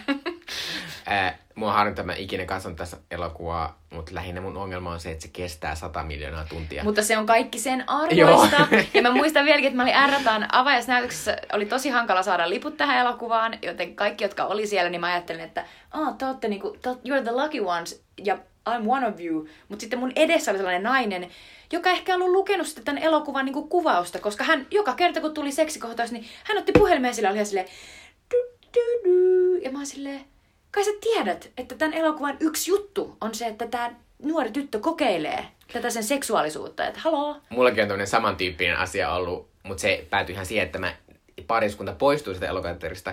Mä olin katsomassa Liberace-elokuvaa, eli mikä My Life in Galberala tai joku kandelabra. Candelabra, Joo. joka siis kertoo Liberacesta, joka oli tämmöinen mieton Las Vegasin viihdyttäjä miekkonen, Ja joka oli ihan järkyttävän homo. Niin tuota- järkyttävän ihan homo. järkyttävän Niin, homo. se on kuin Liberacesta suhteessa- niin totta Joo, sille, että mutta- Liberace ja sitten Elton John. Joo, mutta tää oli tämmönen, mistä sitten semmonen vanhen pariskunta aika pian lähti pois, koska tuli silleen, what? Ja Silleen, mitä? Joo, ja sitten vaan lähti. Ja sitten vaan silleen, oh niin, Michael Douglas ja Matt Damon. Hmm, niinpä. Kyllä. Mutta sitten mä vielä mainitsin tässä, että tämmöisiä modernimpia, jotka on tullut ihan viime vuosina tämmöisiä homosarjoja, niin tämmöinen HBOn yritys tehdä tämmöinen uusi homosarja, eli Looking, eh, joka siis kertoi tämmöisistä, tämmöisistä kolmesta homomiehestä, jotka asui ja eli elämänsä San Franciscossa. tietysti. Ylläri. Ylläri, ylläri, Se pylläri. on hyvä, kun olisi joskus silleen Milwaukee. Niin, niin. Tai niinku jossain Ihan missä perseessä Joo. tahansa. Et San Francisco on niin helppo, mutta, tota, mutta äh, mä en itse tykän tästä kauasta tästä sarjasta. Mä innostin sitä pääosahahmoa, jota esitti Jonathan Groff, kyllä, joka on nyt mun suosikkini, koska Mindhunter. kyllä. Toivottavasti olette kattonut sitä. Joo. Äh, niin tota, ja se, ja se oli just tämmönen, tämmönen rasittava sarja, missä oli koko ajan, niin kuin, että jatkuvasti käytiin kaiken maailman ihme saunahauseissa, saastiin seksiä ja jatkuvasti käytiin bileissä, jotka yhtäkkiä muuttu seksibileiksi ja sitten kaikilla oli vähän huumeongelmaa ja sen takia ne petti ja harrasti koko ajan seksiä ja siinä niinku, sitä seksiä oli koko ajan ja niin kuin mä puhuin tässä alussa, niin se rasittaa mua myös tämmöinen niin kuin yliseksuaalisoiminen. Niin tässä musta ongelma oli se, ja ongelma oli myös se hirvittävä päähamo. Mutta kyllä mä tämän sarjan tietysti kokonaan katoin, ja se oli, se oli ositta, se oli tosi nätti sarja ja kaunis, niin kuin nätin näköinen. Ja siinä oli, siinä oli kyllä juttuja semmosia, niin kuin, se oli ihan mielenkiintoisia semmosia juoni, missä sitten tämä pääosa esittää tämä hahmo, niin sitten sillä oli semmoinen latinalaistaustainen poikaystävä ja sitten ne joutui eroamaan, koska se oli niin vaikea tämä päähahmo. Ja sitten siinä myöhemmin viimeisellä kaudella oli semmoinen ihan mielenkiintoinen semmoinen, että miten sä suhtaudut niinku sun eksän uuteen ja sitten Aa, niin, tällaista. Et se, oli niinku- ihan, se oli musta ihan mielenkiintoinen, mutta mun mielestä oli lähinnä ras- rasittava sarja ja mä en niinku ikinä ymmärrä, kun ihmiset puhuu tästä silleen, että Ihanaa. onpa mahtava. Niin, mä, mäkin siis oon katsonut sitä vähän ja m- musta se, se tökkii ihan samalla Mm, tavalla. mm. Että me ollaan kyllä ehkä vähän silleen ihan samaa mieltä. Mutta tässä nyt, nyt tota, päästään tässä listan loppuun ja nykypäivään. Niin tota, Voitaisiin puhua viime vuonna. Kyllä, niinku tai, tulleista- niinku, tai niinku ihan viime vuosina Kyllä. on tullut nyt tosi monia erittäin hyviä, kauniita, laadukkaita ja myös palkittuja tämmöisiä homoelokuvia. Ja niissä aiheena, pääaiheena ei ole ollut se, että oi ei, meille tuli tämä homotauti, Mm, mitä kyllä. tehdä, AIDS. Niin. Eikä myöskään kaikissa ollut äh, päänä se juttuna se, niinku, että voi, että olen homo, että minua kiustaan koulussa. Kyllä, tai minun on haettava oikeuksia meille. Mm, Okei, mm. no sanot näin, että eh, Domi Karukosken Tomo Finlandissa toki eh, hän, eh, niin kuin el, koko elokuva kertoo niin kuin Suomen yhdestä niin kuin vaikutusvaltaisimmasta niin kuin homo, homoikonista ja sellaista mm. homojen oikeuksien ikään kuin tietyllä tavalla niiden, niiden a, a, niitä ajaneista he, henkilöistä, joka on ollut taiteensa puolesta niin kuin esillä maailmalla. Mutta niin kuin kuitenkin se elokuva kertoo ennen kaikkea kuitenkin niin kuin siitä Touko Laaksosen taiteilijuudesta ja, ja hänen rakkaudestaan myös tähän elämänkumppaninsa mm. veljeen. Veliin, anteeksi, Kyllä. Veli. Ja ehkä näissä niin kuin, lähinnä siis mennyt, niin, kun ei sanottu mitään, niin me puhutaan siis Moonlightista, joka voitti viime vuonna parhaan Oscarin eh, palkinnon. Parhaan elokuvan Oscarin, Joo, kyllä. Aika, Sen La La Land sekoilun jälkeen. Kyllä. Ja sitten Call Me By Your Nameista, joka siis on tämän vuoden yksi suurista tämmöisistä Oscar-menestyjä ehdokkaista, joka tulee siis ihan pari viikon päästä Suomessakin ensi iltaan. Kyllä. Ja, ja, ja, ja siis joka on aivan ihana. Me molemmat rakastaa sitä Mikon kanssa ja siis se on, se on siis tämän vuoden NS Moonlight Mm. selvästi, koska niinku se on niinku ihan gorgin näköinen. Siinä on, siinä on tosi niinku herkkä ja niinku syvä sellainen rakkaustarina. Ja, ja, ja siinä esitetään niinku ne päähenkilöt ja niiden maskuliinisuus ja miehisyys silleen aivan eri tavalla kuin ennen. Mm. Joka siis oli aika olennainen asia mun laitissa siinä, että siinä esitettiin ne afroamerikkalaiset miehet he, sellaisille hellän maskuliinisuuden Mm. kuvauksena. Ja lähinnä myös silleen, että, että nämä on myös musta kaikki vähän... Ja sitten kolmas on tämmönen, mä en tiedä onko Jutta nähnyt, että on tämmönen Gas on Country, en tiedä onko se enää elokuvissa, mutta... E, se on vielä leffateatterissa, ja mä en ikävä kyllä nähnyt, se oli R-taas. Joo, joka on tämmöinen eh, aika pieni elokuva kertoo tämmöisestä maanviljelijästä, po- maanviljelijäpojasta, jolla on maanviljelijäperhe ja niillä on tämmöinen maatila ja sitten eh, tämän perheen van, vanha isä alkaa olla niin huonossa kunnossa, että ei pysty hoitaa sitä, niin sitten pitää palkata tämmöinen eh, Georgiasta tuleva tämmöinen, eh, tämä sijoittuu Britanniaan, Georgiasta tuleva tämmöinen apupoika tai apumies, joiden, ja sitten tämän nuoren brittimiehen ja sitten sen georgialaisen Georgian pojan. syntyy tämmöinen suhde. Mutta lähinnä näissä mun mielestä on kiva se, että näissä kuvataan sitä semmoista niinku, että sitä tavallaan sitä rakastumista ja semmoista mm. ihastumista kuvataan aika samalla tavalla, miten kauhean monessa todella hyvässä niin kuin heteroelokuvassa kerrotaan. Mm. Että se, sitä ei heti problematisoida ja se ei ole heti semmoinen niin kuin kielletty tai niin kuin ongelmallinen asia, vaan että se on semmoinen niin kuin, tavallaan jopa, en sano tavanomainen tunne, mutta semmoinen, niin kuin, että ne on samantyyppisiä ne tunteet, Joo. mitä syntyy. M- Mä tajun, mitä se tarkoittaa. Esimerkiksi Call Me By Your Nameissa, es, niinku, se, se kun nämä niinku päähenkilöt, me seurataan ehkä enemmän toisen näkökulmasta sitä rakastumisen kokemusta, mutta kun, kun se rakastuminen ja ihastuminen niinku alkaa, niin sen jälkeen niinku me ollaan koko ajan kiinni siinä ihanassa sellaisessa niinku nostotuksessa, että et sä, et, sä et malta odottaa, että milloin sä näet sen toisen seuraavan kerran. Mm. Ja sä et pysty ajattelemaan mitään muuta. Mm. Ja, ja, ja siitä tulee sellainen olo, että et, et herra Jumala, mä tiedän tämän tunteen. Että tämä, tämä tunne on nimenomaan se, jo- joka niinku ajaa sua niinku kohti sitä toista mm. ihmistä. Ja, ja siinä on ihan sama, että, että ikään kuin oot se homo, lesbo. Mm. Niin. Et se on musta kauhean kiva asia. Mm. Ja vaikka mä ymmärrän kyllä sen arvon, että musta just tämä When We Rise sarja, joka mm-hmm. nyt tuli ihan vasta äsken. Se kertoo tosi tärkeistä hahmoista ja pitää muistaa tämä tämä historia, mutta mun mielestä ei myös saada jäädä rypemään siihen, että homouteen niin kuin, liittyy tämmöinen AIDS, ja ei saa niin kuin, jäädä siihen semmoinen, että tavallaan pitää katsoa myös eteenpäin, ja, ja myös olla sille, niin kuin, että se, että me jatkuvasti puhutaan homojen yhteydessä AIDSista, niin se, se lisää semmoisten ihmisten, jotka niin kuin, sen AIDSin takia ei niin kuin, pysty hyväksymään esimerkiksi homoja. Niin, niin sit se ikään kuin lisää Niin se tavallaan se aina muistuttaa, se aina on semmoinen niin kuin, pala, joka niin kuin, aina tulee Mm. siinä muistossa. Niin tavallaan sen takia mä oon vähän... Mutta täytyy ottaa tosta nopea esille se, että Tom of Finlandissa, kun, kun tota, siinä on sellainen jännittävä, tosi jännä, niin kuin, hieno ö, ihmissuhde, joka kuvataan tämän Touko Laaksen, eli nimimerkki Tom of Finlandin, ja sitten hänen niin kuin, niin kuin so, sodassa hänen esimiehensä, ö, esimiehenä olleen sellaisen miehen välillä, että he molemmat ovat homoja, he molemmat tietävät, että he molemmat ovat Mm. homoja. Ja, ja he, heillä ei ollut mitään suhdetta, se ei tunnu siltä, mutta, mutta he tietävät toisistaan. Ja sitten sodan jälkeen he, he päätyvät, niin kuin, tapaavat toisensa sellaisissa jännissä oloissa, ja sitten sen jälkeen käy ilmi, että tämä luutnantti, tämä, tämä tämän Toukolaaksen entinen esimies, niin pitää sellaisia homopardeja kotona, ja hän on naimisissa ja näin. No sitten Touko ja sitten Toukon elämänkumppani veli alkaa käydä niissä pardeissa, ja sitten jossain vaiheessa poliisit raidaa ne pardit, ja, ja, ja ikään kuin tämä luutnantti ottaa niin kuin sen he takes the bullet, että se jää sinne, ja kaikki muut mm. niin kuin pääsee karkuun. Niin sen jälkeen näyttää vaan nopeasti sellainen niin kuin, lehdessä sellainen, niin kuin avataan lehti, ja sitten siinä lukee, luutnantti paljastui homofiiliksi. Ja sitten siinä on sen kasvot. Mm. Ja sitten mä oon vaan silleen, että musta se oli hyvin järkyttävä hetki, kun mä taas näin, että et, et, mä oon itse toimittaja, ja mi, mi, siis millainen se maailma on, missä toi, toi, Mm. tolla tavalla ihminen niin kuin, tuhotaan. Sitten se tietysti viedään se ihminen niin kuin, sellaiseen laitokseen, jossa sille niin kuin, saadaan sellainen fiilis, että, että sä voit vielä pelastua ja sä voit niin kuin, kääntyä, että sä voit päästä pois tästä sun homoudesta. Mm, Ja sitten toi on kuitenkin tommonen, niin että mun mielestä pitää muistaa myös se, että, siitä on erittäin vähän Siitä on aikaa, tosi vähän että aikaa. homous ja lesbous, ne oli sairauksia. Kyllä. Ja, ja, siinä When We Riseissa myös puhutaan siitä, niin kuin, Mm. että, että ikään kuin homous oli tautiluokituksessa ja ihmiset sai siitä sähköshokkihoitoa niin kuin sitä vastaan. Ja, ja, ja, ja oh. Mm. Mutta tä, tätä ei sinänsä, olen sitä mieltä, että tätä ei saa unohtaa, mutta, mutta kuten Mikko tuossa sanoi, niin siinä vaiheessa, kun meidän ei aina joka kerta tarvitse käydä läpi sitä I need AIDS, mm. Niin sitten me ollaan ehkä jollain tavalla edistytty tässä. Niin. Ja pitää, mä nyt toivon, että, että, tota, että tulisi piakkoin tämmönen hyvin tehty, moni, monipuolinen ja m- niinku, moni, monia taustoja kuvaava niinku homoista kertova sarja.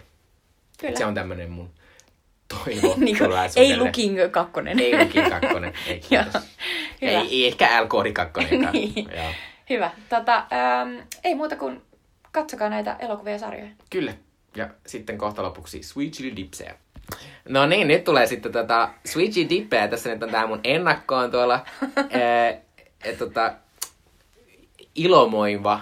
Mitä mä, mistä mä olin innossani, että nyt tulee ensimmäistä kertaa jotain, mitä ei ole ikinä suositeltu tai edes kuultukaan mainitsevan tässä meidän podcastissa. Eli mä haluan suositella teille mun Sweet Chili Dippinä eh, Lauri Markkasen eh, otteluita Chicago Bullsin paidassa. Go Suomi! Kyllä, Lauri! Siis Lauri Markkanen on, on, on kaikkien aikojen suomalainen urheilija varmastikin. Siis nyt me ollaan päässyt nyt? siihen. Kyllä, koska siis äh, NBA, Lauri pelaa Chicago Bullsissa, se on ensimmäistä kauttaan siellä. Äh, koripallo on maailman kilpailuimpia lajeja.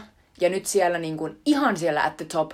No okei, okay, Chicago Bulls oli niin kuin, kauden alussa niin kuin, huonoimpia joukkueita, mutta ö, se toimii sillä tavalla NBS, että huonoin joukkue saa valita ensin parhaat pelaajat päältä. Ja ne Aa. ö, valitsi siis, Laurin niin kuin, varausnumero taisi olla seitsemän, eli se valittiin seitsemäntenä. Mm. Ja nyt Lauri on pelannut aivan käsittämättömiä matseja. Näitä matseja voi katsoa Ruutu Plussasta. Ja juuri viime yönä Lauri on pelannut Chicago Bullsin äh, pai- paidassa vas- niinku New York Knicksia vastaan. Eli siis Knicks on sellainen joukkue, joka tuli aina kaikissa Woody Allenin elokuvissa, kun Woody Allen meni johonkin bileisiin, niin se oli aina silleen, the Knicks are playing, I have to see the telly. Ja sitten silleen, no niin, no okei, se sanonikin telly, mutta Anyway, Lauri Markkanen teki ihan järjettömän määrän pisteitä, 33 pistettä. Chicago Bulls voitti sitä 22 niin kuin, pisteellä 119 Madison Square Gardenissa, joka on siis niin kuin maailman upein paikka pelata. Ja Lauri heitti kahdeksan kolkkia, siis kahdeksan kolmen pisteen koria, jotka on ihan helvetin kaukaa heitettäviä. ja 15 yritystä. Siis kahdeksan niistä meni sisään. Mm. Ja voi ajatella, että siellä on ehkä maailman, kaik, niin maailman kovimmat pelaajat sitä vastassa siellä ja jääpä vaan heittelee kolkkeja. Ja siis se on niin paras, kun se tekee sen monsteridonkin, niin kuin Hesarissa luki. Eli se donkkaa, siis heittää pallon sisään suoraan ja siis se selostaja sekoaa. Se on silleen, oh my god, it's Lauri show, it's Lauri show. Ja, ja niin kuin ne selostajat jo nykyisin niin kuin viime matsissa, kun, jota mä katsoin, niin Markkasesta ne sanovat, että Lauri is getting better at every game. Lauri Markkanen, that's one guy, the finisher. Silloin on kaikki mahtavia nimiä. Jossain vaiheessa, jengi, finisher. jossain vaiheessa jengi vielä äänestikin, että olisiko Lauri Markkanen the king in the north vai Oh. the finisher. Ja mä olin heti silleen, the king in the north, mutta ei, ei Game sitten Thrones. mennyt tää Game of Thrones juttu läpi. Mutta anyway, kattokaa siis, kattokaa tota La- Laurin 33 pistettä ja Monsteri Donkki. hiveleekö sun tämmöistä suomalaista itsetuntoa? No siis totta kai, ja mä oon vaan tosi niinku iloinen, iloinen Laurin puolesta. Plus erittäin kova fakta, ja tää on oikeasti totta. Lauri Markkasen mummo Ritva Ellonen hoiti mua, kun mä olin yksi. Oh my god, melkein sukua Kyllä, juukikselle. todellakin. Mutta siis Lauri, niinku keep going. Susta tulee hienoin ja paras. Sä oot jo. Kyllä, go Lauri. Noniin. Ää, mun, suos, mun Switchin dippisuositus tällä viikolla on ää, Charlie XCXn Pop 2-niminen EP. Charlie XCX, joku kuulija voi muistaa, kun me puhuttiin Ruisrockissa tuossa kev- kesällä, niin, tota, niin silloin kävin katsoa Charlie XCX. Ja Charlie XCX on päättänyt, yeah. että hän ei julkaise tässä nyt ainakaan, ei julkaissut vähän aikaa niin kuin levyjä, hän julkaisi tämmöisiä EPitä, ja EP on siis tämmöinen, missä missä ne on enemmän kokeellisia ja ei, ei, se ei ole niin kokonaisuus, vaan se on niin kuin, että on otettu kiinnostavia ihmisiä, joiden kanssa mm-hmm. halutaan tehdä musiikkia. Ja sitten, tuota, ää, ja sitten on syntynyt. Eli näin on syntynyt tänään Pop 2, jossa siis on ihan mahtavia vieraita. Siinä on siis mun yksi Charlie XCXn ohella mun lempiartisti, eli Charlie Carly Rae Jepsen, joka, Oi! jonka ihmiset varmasti muistaa tästä tota, Hey Call Me Maybe-kappaleesta, joka oli kesärenkutus joskus neljä vuotta sitten. Mutta sitten tässä levyllä on myös Alma ja Mö.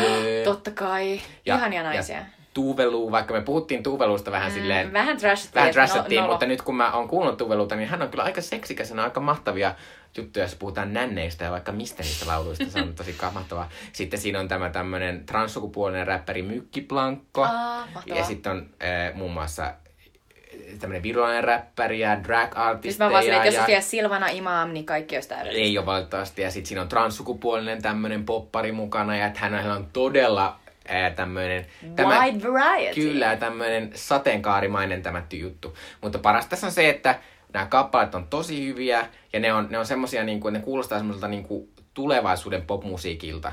Ja semmoiselta, niissä on tosi kivoja niin kuin, äänijuttuja ja myös semmoista, että sitä muokataan, niin kuin lauluääntäkin muokataan paljon. Mm-hmm. Ja myös se, myös se, tota, se, missä Alma on se kappale, niin se on myös ihan oikeasti semmoinen tosi semmoinen banger, että sitä mä voisin kyllä tanssia missä vaan. Ihanaa. Mutta pitää myös suositella paria, mä nopeasti suosittelen myös Charlie XCX, ja se on julkaissut kolme EPtä putkeen, että se julkaisi tämmöisen Room Room EP, joka kertoo autolla ajamisesta ja siitä, miten kilpaillaan autolla, jonka sitten tekee tämmöisen mahtavan Sofi-nimisen tuottajan kanssa, ja sitten Number One Angel, joka julkaistiin nyt viime ke- kesällä, joka oli myös ihan mahtava, ja se oli mun semmoinen kesäalbumi.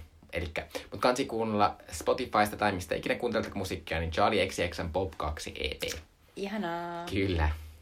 Hei, nyt tota, tää oli varmaan tässä. Kyllä. Kiitos kun jaksoitte. Tämä Niinpä. taas aika pitkä. Mutta meillä oli niin paljon mahtavia aiheita. Ei Kyllä. mitään voi. Joo. Hei, Palataan. seuraavaan kertaan. Moi! Moi. moi.